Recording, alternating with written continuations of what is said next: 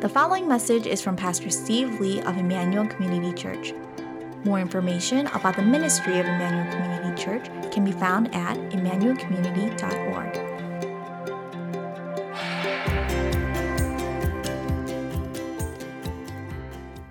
As you know, at the start of each new year, I share a message or a brief series on a theme for the year.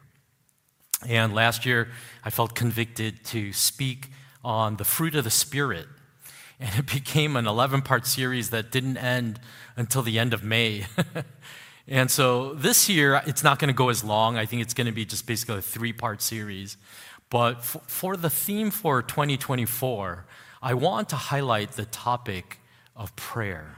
The topic of prayer. And so join with me in a word of prayer as we get into the message for this morning.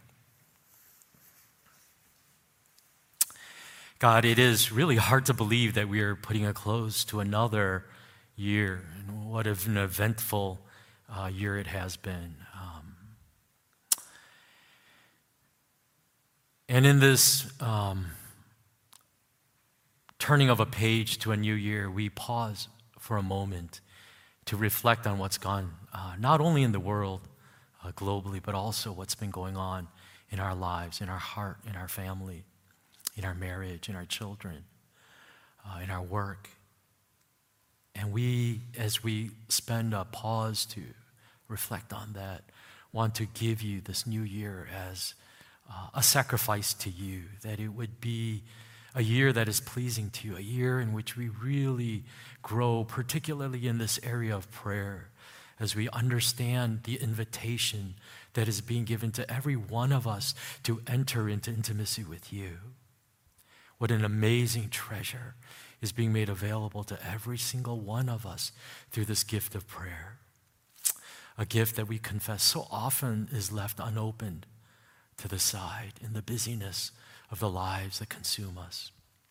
And so, in this year, we pray that each one of us would make a renewed dedication to put a priority of prayer in our lives, of talking with you, communing with you, walking with you every single moment and every single day. May 2024 be characterized as a year of continual, unceasing prayer in our lives.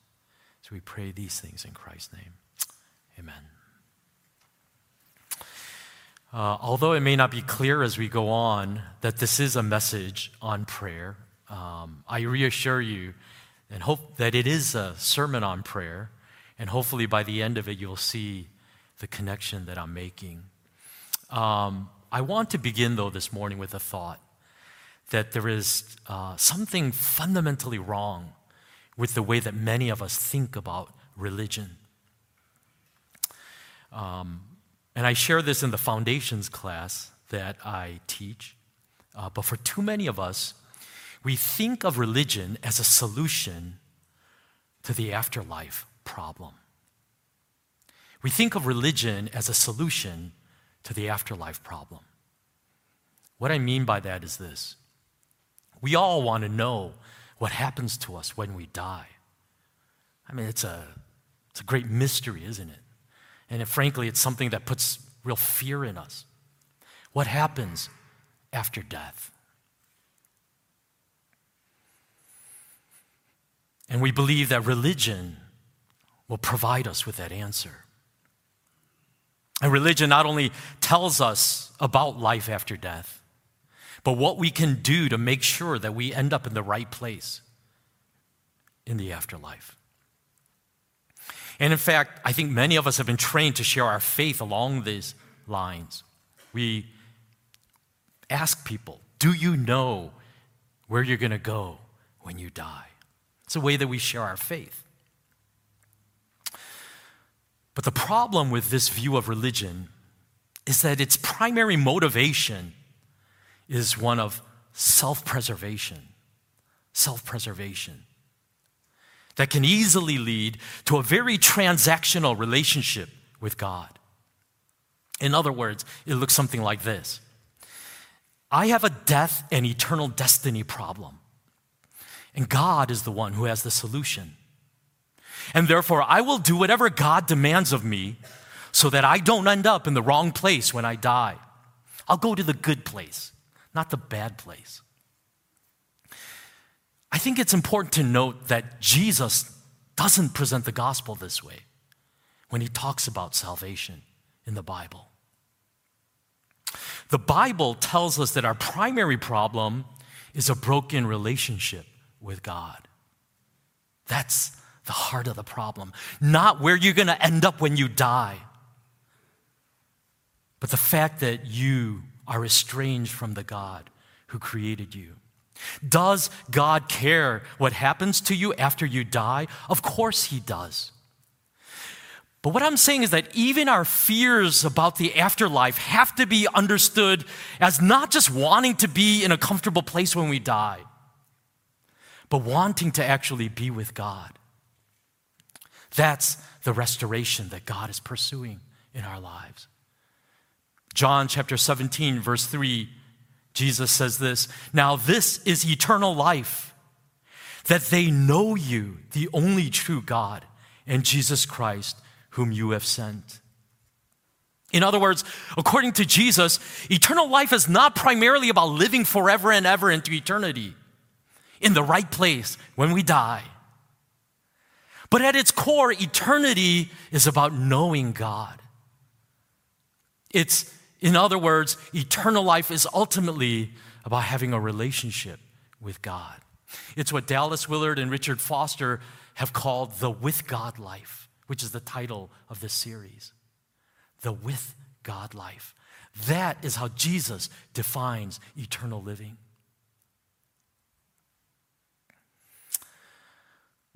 Michelangelo spent four backbreaking years painting the ceiling of the Sistine Chapel.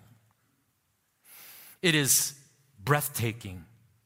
It is considered one of the greatest masterpieces in all of Western art. And on that ceiling, Michelangelo portrayed nine scenes from the book of Genesis. And at the heart of it all is the one particular scene that is entitled The Creation of Adam. And it is an image that I'm sure all of you will immediately recognize. In it, God is depicted as straining, almost lunging toward Adam, making great effort to reach out to him. There is an intensity on God's face that reflects his deep desire to make this connection with him. In contrast, Adam's pose is much more relaxed reclining, resting on his elbow, almost as if he's lounging at the poolside. There is this casual, almost disinterested look on his face. And although his arm is reaching out toward God, it isn't fully extended or strained as God's is. And through the contrast in these two poses, could Michelangelo be telling us that it is God who strains to reach us, while we are not nearly as interested in that relationship. Commenting on this picture, John Ortberg would write For nearly half a millennium, this picture has spoken of God's great desire to be with the human beings he has made in his own image. This picture reminds us God is closer than we think. He is never further than a prayer away. All it takes is the barest effort, the lift of a finger. Every moment, this moment right now, as you read these words, is the one timeless moment of divine endowment of life with God. The story of the Bible isn't primarily about the desire of people to be with God, it is the desire of God to be with people. The big story of the Bible is a story of a humanity that is doing all we can to run away from God. And yet, in our rejection of Him, it is also the story of a God who is pursuing us in His passionate desire to connect with us and show love to us. Our primary problem is not where we are going to end up when we die but about whether we desire a relationship with the living God who has made us for himself. This takes us to the Bible passage that I want to focus on this morning. And it comes from Luke's Gospel, chapter 10, verse 38 to 42. As Jesus and his disciples were on their way, he came to a village where a woman named Martha opened her home to him. She had a sister called Mary who sat at the Lord's feet listening to what he said. But Martha was distracted by all the preparations that had to be made. She came to him and asked, Lord, don't you care that my sister has left me to do the work by myself? Tell her to help me. Martha, Martha, the Lord answered, you are worried and upset about many things, but few things are needed, or indeed only one. Mary has chosen what is better, and it will not be taken away from her. Mary and Martha, along with their brother Lazarus, whom Jesus will actually raise from the dead later on, became close friends of Jesus, almost like family. And this moment when Martha opens her home up to Jesus and hosts him seems like it may have been the beginning of this intimate relationship with his family. And it's likely that Martha was the eldest of the three because she is always named first. And like many firstborns, she seems to be the dutiful one, the one everyone else leans on, the one who made sure that everything was in order and everyone's needs were taken care of. And so while Martha is frantically running around making all the necessary preparations to host Jesus, her sister Mary is utterly oblivious, just not helping at all, and just relaxing by Jesus' side, listening to his teaching alongside the men, which was unbelievably inappropriate in that day for women to do. And I suppose we could really divide everyone in this room into two camps the Martha camp and the Mary camp. Some of you really feel Martha's pain, don't you? If you're really honest. Now, I get it that she kind of looks bad in the story, but just be honest. Some of you know what it's like to shoulder the responsibility for everyone else and to cover over everyone else's shortcomings. You are always dependable. You are always frantically working in the background, making sure that things will work out in the end. On the other hand, some of you have a mild panic attack when you think about Martha because you have Marthas in your life. And they're always lecturing you about what you need to be doing with your life. And you always feel judged by them because they make you feel like you're a slacker, don't they? And that you never measure up to their expectations. On the other hand, thinking about Mary is giving you guys some elevated blood pressure, right? Oh, you can't take dad to his doctor's appointment this week, huh?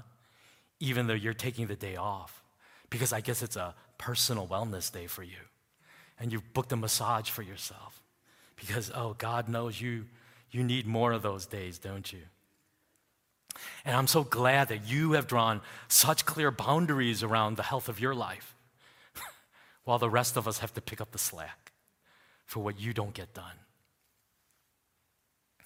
while others of you see Mary as the hero. We should all be more like Mary. Why get so worked up about these less important things? Just relax. Just focus on what really matters in life. I mean, after all, isn't she the one that gets commended by Jesus in this story? Here's the point, though picking either Mary's side or Martha's side in this debate is totally missing the point of this story. The issue is not about the virtues of one personality type over the other. And I know some of you are thinking really quietly in your hearts this morning, I'm so glad she came to church today and is hearing this.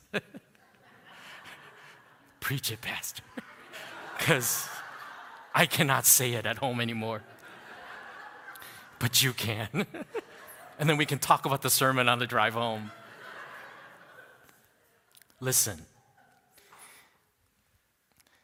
it's not even about busyness and work, actually. There are plenty of passages in the Bible that talk about doing working diligently rather than being lazy. In fact, when you read the Gospels, you can make a strong argument that Jesus lived an incredibly busy ministry life. I think one of the keys to what's really going on here that gets at the heart of the matter is found in verse 40. But Martha was distracted by all the preparations that had to be made. This word distracted is actually a really strong word that literally means to pull or yank somebody away from something. In other words, it was not Martha's busyness that Jesus was confronting, but the fact that her busyness pulled her, pulled her away from the one thing that mattered most in Jesus' perspective, which was a relationship with Him. The, the warning, in other words, to Martha is that she was right there where Jesus was and is even hosting him. And she is at the center of everything. And yet, what he was saying to her was, But you're really not there. You're really not here with me in the way that mattered the most to him. I think it's very likely that everyone else would have seen Martha as a key player in this drama. She is at the center of the action. She is making sure that that event goes well. And at the end of the day, I suspect people would have complimented her. What a great hostess you are, Martha. What an amazing job you did today. Bravo. This day couldn't have happened without you, Martha. But in Jesus' eyes, she was missing the most important thing. And I think the warning to us is the same. We can be at ground zero of the presence of God and what He is doing in our midst, and yet not connect to Him at all. You may not only attend ICC, but you may volunteer to bring food. And you may welcome people as they come in as the, part of the welcoming team. And you're making sure that the live stream is going smoothly on YouTube and you are in it. You are fully in it here at ICC. You might not even be here in this room right now because you're downstairs teaching our kids, because you are serving. And the truth is, we need people like you. Otherwise, we wouldn't be able to run a Sunday service. And yet, the warning of Jesus is this we can be right in the center of everything and yet miss Jesus completely. Frankly, that applies to me as well. I could be preaching my heart out and yet not be with Jesus in any of this. What I'm trying to tell you as we begin a new year is this. We're so glad you're here at ICC. We are, genuinely. And for some of you, you have been making some really life giving relationships here at the church and connecting with people socially. And you've even begun serving in different ways and giving back to the life of this church. And that's wonderful. But what I want to say is at the heart of it all, the most important thing is to understand that Jesus is inviting you into personal relationship with Him. Jesus then offers Martha this gentle rebuke in verses 41 to 43. Martha, Martha, you are worried and upset about many things, but few things are needed, or indeed only one. Mary has chosen what is better, and it will not be taken away from her. That word translated as what is better in the NIV is literally the good portion. The good portion. And that's an interesting choice of words because that word portion most commonly is referred to a meal. And it's as if what Jesus is telling Martha in this gentle rebuke is you are slaving away, killing yourself, wanting to prepare this meal for me. And that's beautiful. It's a beautiful thing. But in your busyness, something has pulled you away from what is most important. And what Jesus is identifying as most important is I have set a meal for you that you are refusing to eat. There is this portion for you, Martha, that you are not enjoying in all your busyness. You know, I think Martha exhibits the telltale signs of somebody who is not being nourished by Jesus. She is totally consumed with herself. All of the sacrifices that she is making, all the lack of help that she is not getting from others. She's also filled with a self righteous resentment and judgmentalism toward others, impatient and angry that her sister is not pulling her weight.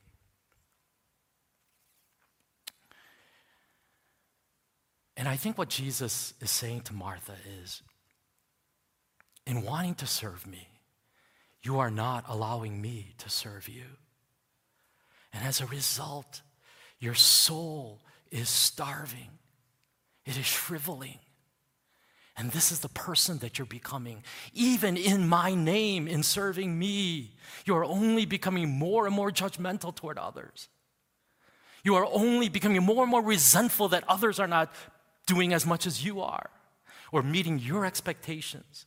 And all you're thinking was not me, but you. You are all that matters in this little world, in this bubble you're in. And I have set a meal for you but in your desire to serve me, your soul is not being nourished by what would give you life and joy and strength. Like I said, for some of you, you may be listening going, this doesn't sound like a sermon on prayer. but I think it actually has everything to do with prayer.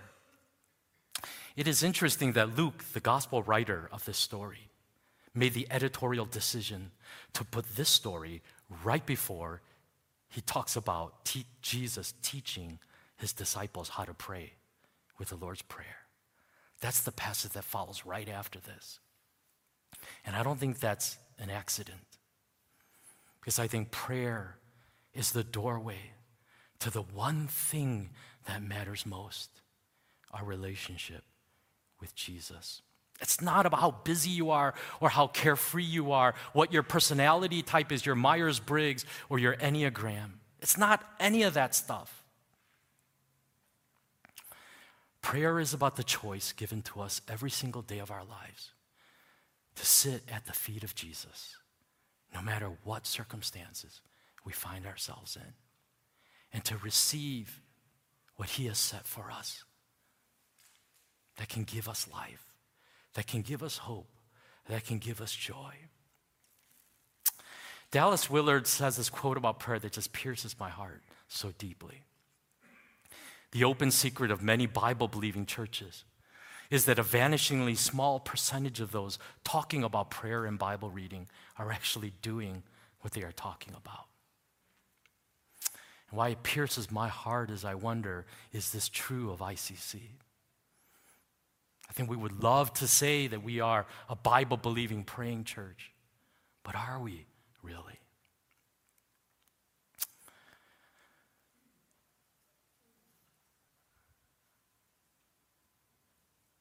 I actually want to um, give us a little bit more of an expend, extended time to pray at the close of my message today. Because instead of just talking about prayer, Let's just pray a little longer than we normally do. Theophan the Recluse, this uh, 19th century Russian priest, had this wonderful thought, and he said, Find a place in your heart and speak there with the Lord. It is the Lord's reception room. What I love about the quote is that I think he is acknowledging that prayer is a really hard thing for a lot of people. It's just been something very intimidating for many of us. I don't know how to pray, I don't know what to say. I feel like I never have the right words. I don't know what God wants to hear from me. I don't want to get it wrong. And I think what he is saying is find a room that you can go to in your heart that place of pain, that place of need, that place of desperation, that place of loneliness, that place of anxiety, and make that the room where you will meet with God and say, God, come into this room in my heart because I need your presence in that place. I want to actually invite the worship team to come up and um, I don't know, we didn't coordinate this, so I apologize. You guys are probably like, what, what? if we could just have the worship team, I guess really all we need is the keyboardist right now. But can we go into a time of prayer? Um, and I just want to invite you into your own um, place of prayer. I, I get it if for some of you you're saying, like, I don't know how to pray, but in a way, um, there is no formula here, there is no protocol. I think prayer is, in its simplest form, just sharing with God the things that are on your heart. And as you close another year, could I invite you to examine what's going on in your heart? If you could do a spiritual inventory, maybe in the honesty of your heart, what you realize that in the midst of so much that you are doing, in the name of Jesus, you realize that your heart is a lot more like Martha's than you would want to admit rather than all the service that you're doing in God's name being more life giving and joyful and leading you into deeper and deeper places of intimacy with God, the truth is your soul is shriveling and you're being so judgmental toward other people. And you're so resentful for, for why people are failing you in certain ways. And the truth is, your eyes are not on Christ. Your eyes are on yourself. Me, me, me. Why is this happening to me? And why do I have to deal with this garbage? And what's wrong? Why, are, why, do, why do people suck, you know? Maybe that's what you're saying. And what Jesus is saying is in your busyness to serve me, what you are missing is the fact that I have prepared a table for you and you are refusing to eat. And the real message here is that God so loves us that He doesn't just save us, but He longs for us like a father longs for a child. His goal is not just to keep you out of hell and get you to heaven. His desire is to know you and for you to know Him and to walk with Him. Some of your souls are just so starving for this and you don't even know it. And you're taking it out on everyone else in your life. And Jesus says, There's really only one thing here, one thing that I desire that is most important in my eyes. It's just you and I here in this space, in this place of prayer, and you sharing the burdens on your heart and receiving my love for you.